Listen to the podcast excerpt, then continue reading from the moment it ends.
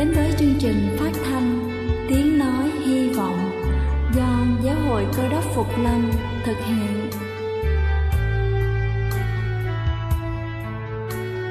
Kính thưa quý vị, Đức Chúa Giêsu trước khi Ngài về trời đã ban cho các môn đệ của Ngài một điều răn mới, đó là họ phải yêu thương nhau như chính tình yêu mà Ngài đã dành cho họ. Quả thật vậy thưa quý vị, tình yêu thương là một món quà vô giá mà Chúa đã ban cho nhân loại, và đó cũng là thông điệp mà chúng tôi muốn gửi đến toàn thể quý vị.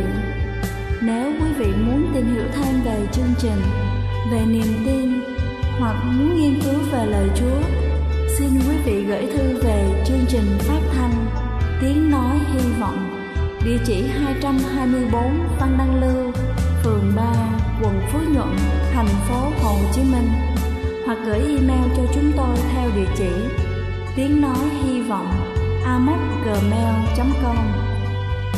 Ngoài ra, quý vị cũng có thể liên lạc với bất kỳ hội thánh Cơ Đốc Phục Lâm tại địa phương gần nhất. Xin chân thành cảm ơn và kính mời quý vị lắng nghe chương trình hôm nay.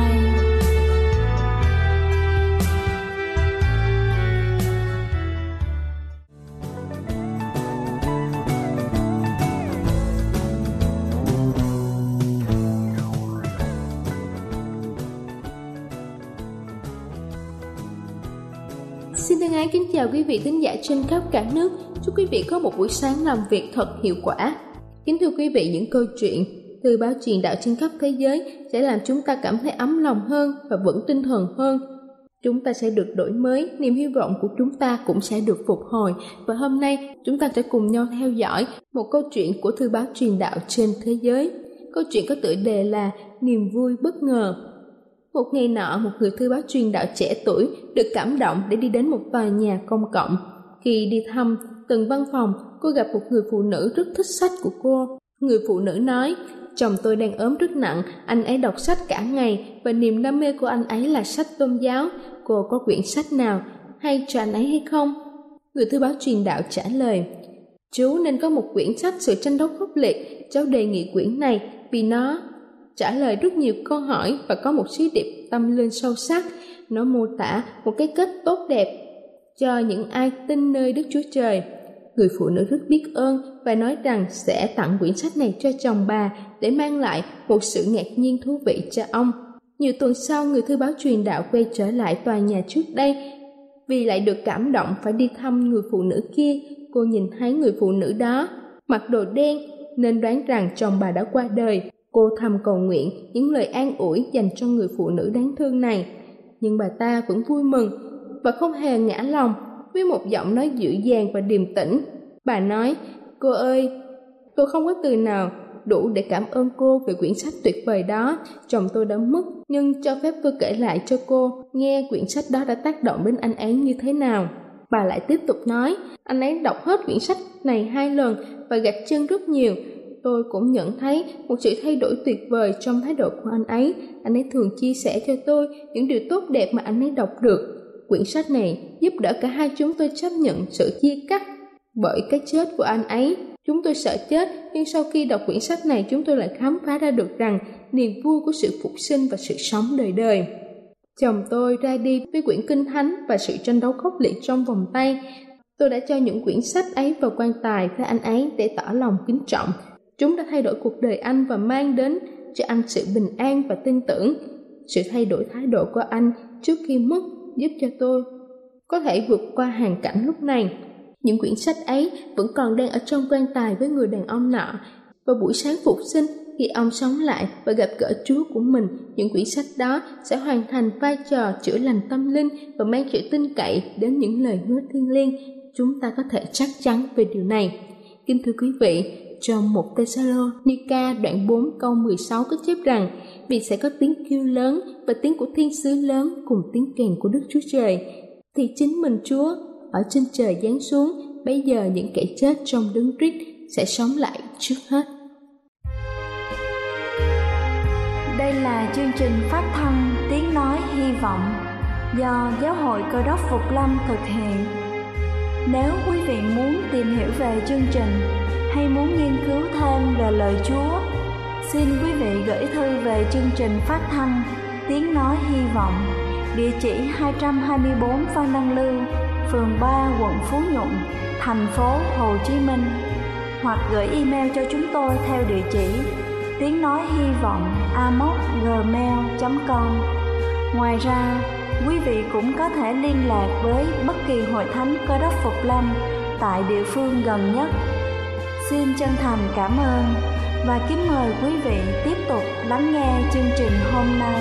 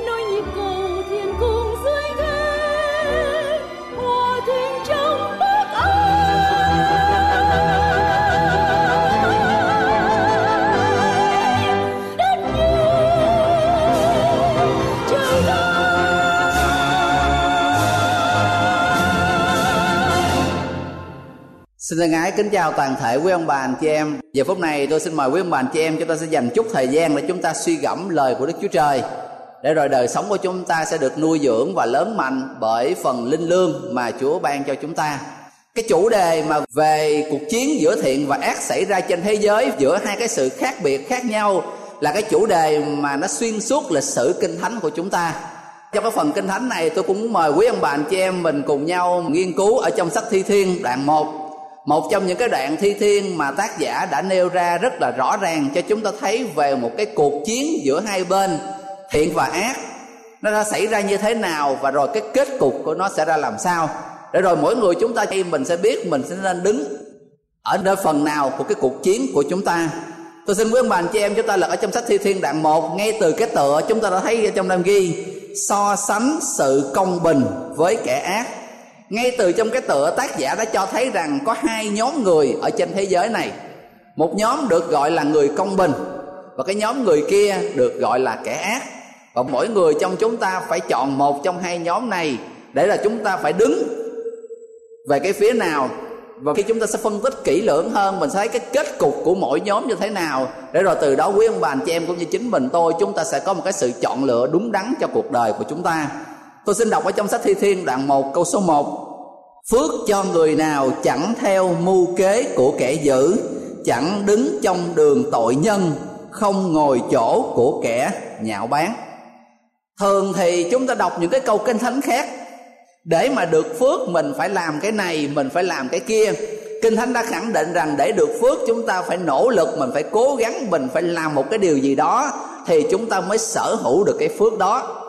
Đặc biệt ở trong Thi Thiên đoạn 1 câu số 1 này thì hoàn toàn ngược lại. Ở trong đây tác giả cho chúng ta biết được rằng để được cái phước này mình không cần phải làm gì hết. Thật ra là mình chỉ cần hạn chế những cái điều mình không nên làm, là ngay lập tức cái lời hứa ơn phước này đã thuộc về cho chúng ta. Đây là cái sự khác biệt giữa cái lời hứa này với là những cái lời hứa khác ở trong Kinh Thánh. Những cái lời hứa khác ở trong Kinh Thánh là mình phải làm những cái điều tốt, mình phải thực hiện những cái điều tốt để mình có thể đạt được cái phước đó. Trong khi cái yêu cầu ở trên đây là mình tránh cái điều xấu, mình chỉ cần tránh được ba cái điều này là chúng ta đã có thể nhận được cái chữ phước đầu tiên ở trong sách Thi Thiên đoạn 1 câu số 1 muốn gửi đến cho chúng ta. Có ba cái động từ ở trong đây mà tác giả muốn chúng ta lưu ý, nó giảm theo cái mức độ từ khó nhất cho tới dễ nhất. Cái đầu tiên đó chính là cái chữ theo. Không được theo mưu kế của kẻ dữ, không đứng trong đường tội nhân, không ngồi chỗ của kẻ nhạo báng. Nên cái động từ đầu tiên tác giả dùng ở đây là chữ theo. Rồi sau đó cái động từ thứ hai là động từ đứng, và động từ thứ ba ở trong đây là động từ ngồi. Và nếu chúng ta mình so sánh đó, tác giả càng lúc càng giảm cái gọi là cái sự liên can của chúng ta đối với cái nhóm người không công bình, cái nhóm người ác ở trong đây. Cái đầu tiên là chẳng theo mưu kế của kẻ dữ, có nghĩa là mình sẽ không có bắt chước những cái lối sống, cái cách làm của những cái người mà Kinh Thánh gọi là kẻ dữ. Nếu chúng ta đi buôn bán, mình nhìn thấy ở ngoài xã hội những cái nhóm người ở phía bên kia gọi là cái những người thuộc về thế gian, đây là cái cách mà từ trước tới giờ họ buôn bán, họ làm như vậy. Thậm chí có rất nhiều nơi khi mà cái sự gian dối, cái sự lường gạt nó đã trở thành một cái gì đó nó rất bình thường ở trong cuộc sống, đến nỗi mà người ta không còn thấy đó là cái sự đáng lên án nữa. Nhưng mà trong đây Kinh Thánh nói với chúng ta mình là những người công bình, những người thuộc về Chúa.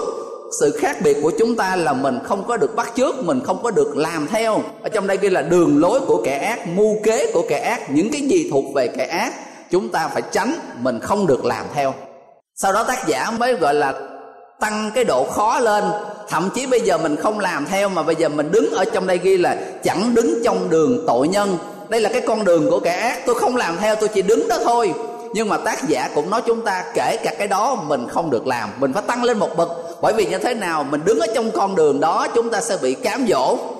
Sớm muộn gì mình cũng sẽ bị cám dỗ, rồi biết đâu chừng trong một cái lúc nào đó, khi mà đời sống tâm linh của chúng ta không có sự đề phòng, mình không có vững vàng, và mình nghe theo cái lời cám dỗ đó, mình lại bắt chước cái cách làm đó. Nên tác giả đã tăng cái độ khó lên là kể cả đứng ở trong cái con đường đó chúng ta cũng không được làm. Và cuối cùng cái lên cái đỉnh cao thứ ba, ở trong đây ghi rằng không ngồi chỗ của kẻ nhạo báng. Lúc này thì những người gian ác họ đã đi qua rồi. Thường thường mà nếu chúng ta đợi ở trong một cái nơi nào đó rất là đông, nếu chúng ta đi vào trong ngân hàng hay là mình đi vào trong bến xe vào một những cái ngày đông đúc, thì mình thấy rằng cái lượng người đứng bao giờ cũng nhiều hơn cái ghế ở đó. cho nên là người ta đứng rất đông và những người ngồi họ đang ngồi, và đâu đó chừng thì có một người họ đứng lên, họ bỏ đi ra thì mình lấy cái ghế của cái người đó, đó là cái phần của mình. Ở trong đây tác giả đã ghi rằng lúc này thì kẻ ác đã bỏ đi rồi, cái ghế còn trống lại. Cho nên là càng lúc mà thấy là cái mức độ nó lúc đầu không theo mưu kế của cái ác là mình sẽ làm theo, mình sẽ bắt chước, mình sẽ tập theo cái đó. Rồi tác giả tăng lên là mình không được đứng ở trong cái con đường cám dỗ đó, và kể cả giờ phút này khi kẻ gian ác đã bỏ đi rồi thì cái sự cám dỗ nó sẽ ít hơn nữa. Nhưng mà kể cả như vậy, tóm lại ở trong câu số 1, đừng dính líu, đừng quan hệ, đừng có bất kỳ một cái gọi là chừa một cái điều gì đó để cho chúng ta có cơ hội để mà bị sự cám dỗ. Mục sư Mark Finley là một trong những nhà truyền giảng rất là nổi tiếng của giáo hội Cơ Đốc Phục Lâm của chúng ta. Năm nay ông đã hơn 70 tuổi, nhưng mà cái lịch giảng của ông, người ta nói rằng để mà mời được cái ông mục sư Mark Finley là tới một chỗ nào giảng mình phải đăng ký trước 2 năm. Bởi vì lịch của ông lúc nào cũng gọi là nhiều đến như vậy, không thể nào mà mình nói là tháng sau hay là 2-3 tháng nữa tôi mời ông qua tôi làm truyền giảng ở đất nước tôi. Điều đó là hoàn toàn không được. Và trong một cái loạt bài truyền giảng, ông ta kể về một câu chuyện có thật về một cái người ở đảo Hawaii. Trong một lần gọi là vì gia đình khó khăn và cần tiền gấp, do đó mà ông ta buộc lòng phải bán đi cái căn nhà của mình để mà chuyển qua chỗ khác mưu sinh, và lấy cái tiền đó để thanh toán những cái gọi là cái trách nhiệm tài chính của mình. Và biết được cái hoàn cảnh khó khăn của ông, do cái người mua lại ép giá, mua với cái giá mà nó rẻ hơn cái giá thị trường rất nhiều. Biết rằng mình bị ép giá như vậy và mình không còn sự lựa chọn nào khác, do đó mà khi mà buổi sáng giao dịch đó, thì cái người bán nhà nói rằng tôi xin anh làm cái điều khoản, nếu mà một thời gian sau mà tôi có điều kiện tài chính ổn định trở lại thì nếu tôi muốn chuộc lại căn nhà này thì ông sẽ cho tôi chuộc lại căn nhà này. Ông có thể tính thêm tiền lời ở trong đó, ông có, nói chung là tính cái phần lời của ông ở trong đó, nhưng mà đây là cái căn nhà kỷ niệm, cho đó mà trừ khi tôi không có tiền, còn nếu tôi có tiền thì tôi muốn là ông ưu tiên tôi là người đầu tiên để mua cả căn nhà này. Thì cái người mua nhà, ông ta đồng ý, ông ta nói rằng không thành vấn đề, khi nào anh có tiền anh quanh lại, tôi sẽ cho anh là người ưu tiên. Và trước khi mà họ đi ra thì cái người bán nói rằng thật ra tôi bán ông toàn bộ căn nhà nhưng mà có cây đinh ở trên cửa tôi không bán. Đây là cái vật kỷ niệm của gia đình, ông ta nêu lý do. Cái người bán nói ok anh muốn giữ cái đinh, anh giữ cái đinh tôi cũng không quan tâm. Và một thời gian sau thì cái người bán nhà từ lúc mà khó khăn rồi ông ta làm, ông ta dành dụm, ông ta lại mua lại, ông ta lại có đủ cái số tiền, thậm chí còn nhiều hơn cái số tiền trước đây, và ông ta hoành lại đó để muốn mua lại căn nhà cũ của mình. Lúc này thì cái người chủ mới của căn nhà đã đổi ý, ông ta lật lọng, ông ta nói rằng bây giờ tôi không muốn bán nữa, anh có trả bao nhiêu tiền tôi không muốn bán. Bởi vì đó là đảo Hawaii là cái nơi gọi là thiên đường du lịch, nơi mà rất nhiều du khách tới, và ông ta không muốn thực hiện cái lời hứa của mình. Cái người chủ cũ trước đây thì dù đã cố gắng năn nỉ, dùng tình cảm, phân tích lý lẽ tất cả mọi thứ, nhưng mà cái người kia vẫn không đồng ý.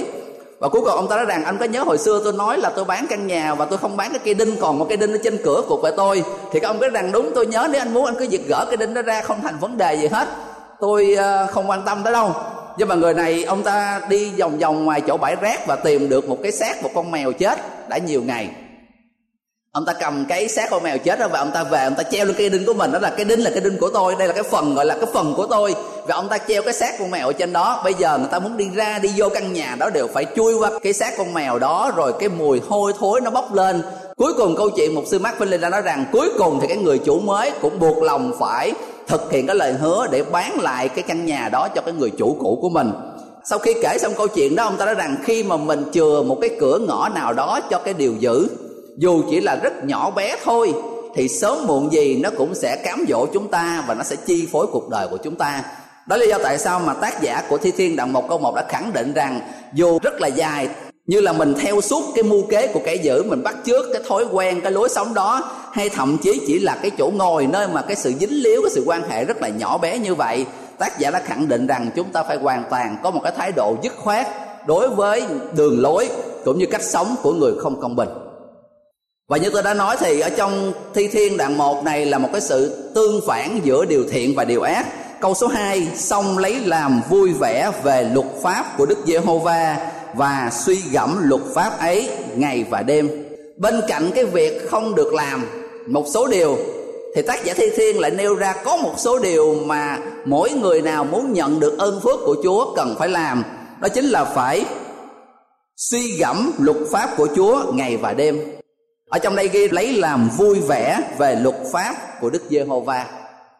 Người ta đã làm thống kê sau nhiều lần khảo sát Và trong cái quá trình mà tôi dạy giáo lý cho các bạn thanh niên và những người mà muốn tìm hiểu về niềm tin Cơ Đốc Phục Lâm của chúng ta, thì một trong những cái điều mà tôi nghe những người thật lòng họ tâm sự, thậm chí tôi nghe những người họ phàn nàn là họ thấy rằng Kinh Thánh, hay có cụ thể hơn là giáo hội của chúng ta có rất là nhiều luật lệ, phải kiêng cái này, phải cử cái kia. Nói tóm lại là rất nhiều người họ coi những cái luật pháp của Chúa, những cái điều răn, những cái mệnh lệnh của Chúa là một cái gì đó rất là nặng nề.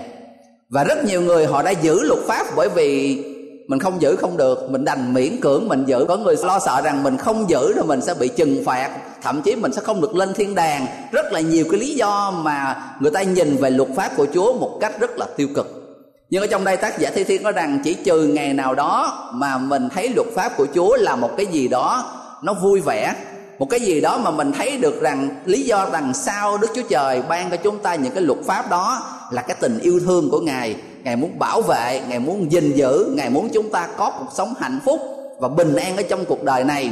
Thì chỉ trừ ngày đó chúng ta mới có thể gìn giữ luật pháp của Chúa một cách trọn vẹn được. Còn nếu chúng ta coi đó như là một cái gánh nặng thì một ngày nào đó nó sẽ nặng đến nỗi mà chúng ta sẽ không còn gọi là đủ sức mạnh để mà thực hiện cái điều đó được. Cho nên tác giả là mời gọi chúng ta phải suy gẫm luật pháp này ngày và đêm, để rồi chúng ta sẽ tìm được cái lý do tại sao mà Đức Chúa Trời ban cho dân sự của Ngài, ban cho con cái của Ngài những cái điều răn và luật pháp đó. Câu số 1 và câu số 2 hoàn toàn tương phản nhau, cho chúng ta cái phần mở đầu để cho chúng ta biết được ơn phước của Chúa là như thế nào và làm sao chúng ta có thể đạt được những cái điều đó. Câu số 3 và câu số 4 lại là một cái cặp tương phản khác, đang nói về người công bình. Do đó mà tác giả là tiếp tục rằng người ấy, có nghĩa là cái người công bình, sẽ như cây trồng gần dòng nước, xanh bông trái theo thì tiết, lá nó cũng chẳng tàn héo, mọi sự người làm đều sẽ thịnh vượng. Đối với dân Do Thái, đa phần họ làm nông nghiệp, thì cái hình ảnh về một cái cây trồng ở nơi gần cái bờ sông bờ suối như vậy, và cái hình ảnh miêu tả nó sum xê, nó bông trái, nó xanh hoa quả như vậy, là một cái hình ảnh mà bất kỳ một cái người Do Thái nào cũng có thể mường tượng. Đây là cái điều mà họ mong chờ trong cái công việc đồng áng của họ. Cho nên tác giả đã miêu tả rất là rõ ràng, đây là cái kết quả, đây là cái phần thưởng của những người đã chọn đi theo đường lối của người công bình. Kết quả đây là phần thưởng của những người đã quyết định suy gẫm luật pháp của Chúa ngày và đêm, đến nỗi mà họ thấy rằng đây chính là cái niềm vui mừng của họ khi mà họ nghĩ về luật pháp của Chúa. Ở khía cạnh bên kia thì tác giả lại cho chúng ta thấy rằng cái số phận của kẻ ác như thế nào. Kẻ ác chẳng như vậy đâu, nhưng chúng nó khác nào rơm rác, gió thổi bay đi. Và giờ phút này thì tác giả đã rất rõ ràng để cho chúng ta quyết định mình phải chọn một trong hai cái điều này. Do đó đây là những cái phần thưởng về cuộc sống của chúng ta ở trên đời này. Ở trong câu số 5 và câu số 6 thì nói về cái phần thưởng về đời đời của chúng ta. Do đó mà câu số 3 và câu số 4 tác giả đã cho thấy số phận hay là cái kết cục của chúng ta ở trong cuộc đời này. Và câu số 5 và câu số 6 là cho chúng ta cái kết cục đời sống tâm linh của chúng ta, hay là cái kết cục đời đời của chúng ta. Tôi xin đọc ở đây: bởi cớ ấy kẻ ác chẳng đứng nổi trong ngày đoán xét, tội nhân cũng không được vào hội người công bình. Vì Đức Giê-hô-va biết đường người công bình, xong đường kẻ ác rồi bị diệt vong. Tác giả đã khẳng định rằng sẽ có một phiên tòa mà tất cả mọi người chúng ta phải đứng trình diện ở trước đó. Sẽ có những người họ đứng đối diện với cái phiên tòa đó và họ vượt qua được, nhưng sẽ có rất nhiều người khi họ đối diện với phiên tòa đó và cái kết quả cuối cùng của họ là họ không đứng nổi trong cái ngày đoán xét đó. Họ sẽ bị thất bại, họ sẽ bị diệt vong, là cái điều cuối cùng mà tác giả đã cho thấy số phận của những người đã chọn đi theo con đường ác, đã chọn từ bỏ con đường công bình mà Đức Chúa Trời vạch ra trước mặt mọi người chúng ta. Ngược lại ở phía bên kia, tác giả đã nêu ra rằng vì Đức Giê-hô-va biết đường người công bình. Trong tất cả những động từ của người Hebrew thì cái chữ biết là một cái chữ rất là quan trọng. Nó vượt hơn cái chữ biết bình thường mà gọi là chúng ta thường hay sử dụng ở trong cái ngôn ngữ của tiếng Việt của chúng ta. Thậm chí có một số gọi là câu Kinh Thánh cổ xưa khi mà nói về cái mối quan hệ giữa người nam và người nữ, giữa người chồng và người vợ, thì tác giả cũng đã dùng cái chữ biết ở trong đó để cho thấy rằng, tóm lại khi dùng cái chữ biết ở đây, tác giả đã nói về một cái mối quan hệ rất là mật thiết, nơi mà Đức Chúa Trời không phải là chỉ biết về thông số, chỉ biết về những cái số liệu, mà Ngài có một cái mối quan hệ chặt chẽ đối với lại dân sự của Ngài, như thể cái hình ảnh mà Đức Chúa Trời đã từng miêu tả như người cha đối với con của mình, như người chồng đối với người vợ, cái hình ảnh đó trong Khải Huyền đề cập tới. Đây chính là điều mà tác giả đã muốn miêu tả. Có nghĩa rằng chúng ta sẽ luôn luôn ở trong cái sự quan phòng của Đức Chúa Trời. Mọi công việc của chúng ta, tất cả những gì chúng ta làm ở trong đời này, kể cả những lúc mình gặp sự khó khăn, sự hoạn nạn, những lúc mà những cái điều không mong muốn nó bủa vây xung quanh chúng ta, có những lúc mà mình nghĩ rằng không một ai trên cuộc đời này hiểu và cảm thông những gì mà chúng ta trải qua, tác giả đã khẳng định rằng tất cả mọi thứ này nó nằm ở trong cái chữ biết của Đức Chúa Trời. Chúa biết, Chúa thông cảm, và Đức Chúa Trời sẵn sàng chia sẻ tất cả mọi điều đó đối với chúng ta. Vậy đó mà tổng cộng có 6 câu Kinh Thánh và được chia làm 3 cặp rất là rõ ràng với nhau. Và mỗi cặp này, câu 1, câu 2, câu 3 và câu 4 và câu 5 và câu 6, mỗi cặp đều rõ ràng cho chúng ta thấy rằng có hai phe hay là hai nhóm ở trên cuộc đời này, và sẽ dẫn tới hai cái kết quả hoàn toàn khác nhau. Và tác giả đã không có kết luận như thế nào, nhưng mà tác giả ngụ ý trong đây rằng mỗi quyết định của chúng ta ở trong cuộc đời này sẽ đẩy đưa chúng ta tới cái phần kết cục là mình sẽ rơi vào một trong hai nhóm này. Cầu xin Chúa ban phước cho toàn thể quý ông bà anh chị em, để khi chúng ta có thời gian mình sẽ chiêm nghiệm nhiều hơn, và quan trọng hơn hết là chúng ta sẽ có những cái quyết định đúng đắn ở trong cuộc sống thường nhật của mình. Rồi thông qua những cái quyết định nho nhỏ ở trong cuộc sống như vậy, nó sẽ dẫn chúng ta càng gần hơn đến cái nhóm người mà chúng ta mong muốn mình sẽ thuộc về trong đó. Và chúng ta đã biết cái kết cục của người công bình cũng như kẻ ác là như thế nào. Do đó mà việc mà chúng ta dành thời gian để mà chúng ta có mặt ở trong nhà Chúa, tôi chắc rằng chúng ta cũng có sự khao khát muốn học hỏi lời Chúa, và quan trọng hơn hết là mình muốn thuộc về cái nhóm những người công bình. Và cầu xin Chúa sẽ gìn giữ cái điều đó để cho chúng ta sẽ luôn luôn có cái quyết định đúng đắn đó, để rồi khi Đức Chúa Giê-xu trở lại trong cái ngày phán xét đáng sợ đó, trong khi tất cả rất nhiều người khác họ sẽ không đứng nổi trong cái ngày phán xét đó, thì tôi cũng như toàn thể quý ông bà anh chị em, chúng ta sẽ vượt qua cái sự phán xét đó và sẽ được kể vào trong hội người công bình của Đức Chúa Trời. Amen.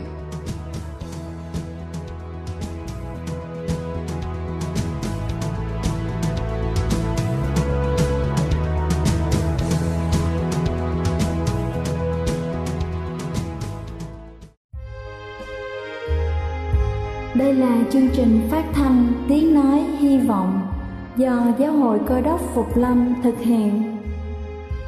Nếu quý vị muốn tìm hiểu về chương trình hay muốn nghiên cứu thêm về lời Chúa, xin mời quý vị gửi thư về chương trình phát thanh Tiếng Nói Hy Vọng, địa chỉ 224 Phan Đăng Lưu, phường 3, quận Phú Nhuận, thành phố Hồ Chí Minh, hoặc gửi email cho chúng tôi theo địa chỉ tiengnoihyvọng@gmail.com. Ngoài ra, quý vị cũng có thể liên lạc với bất kỳ hội thánh Cơ Đốc Phục Lâm tại địa phương gần nhất. Xin chân thành cảm ơn và hẹn gặp lại quý vị trong chương trình lần sau.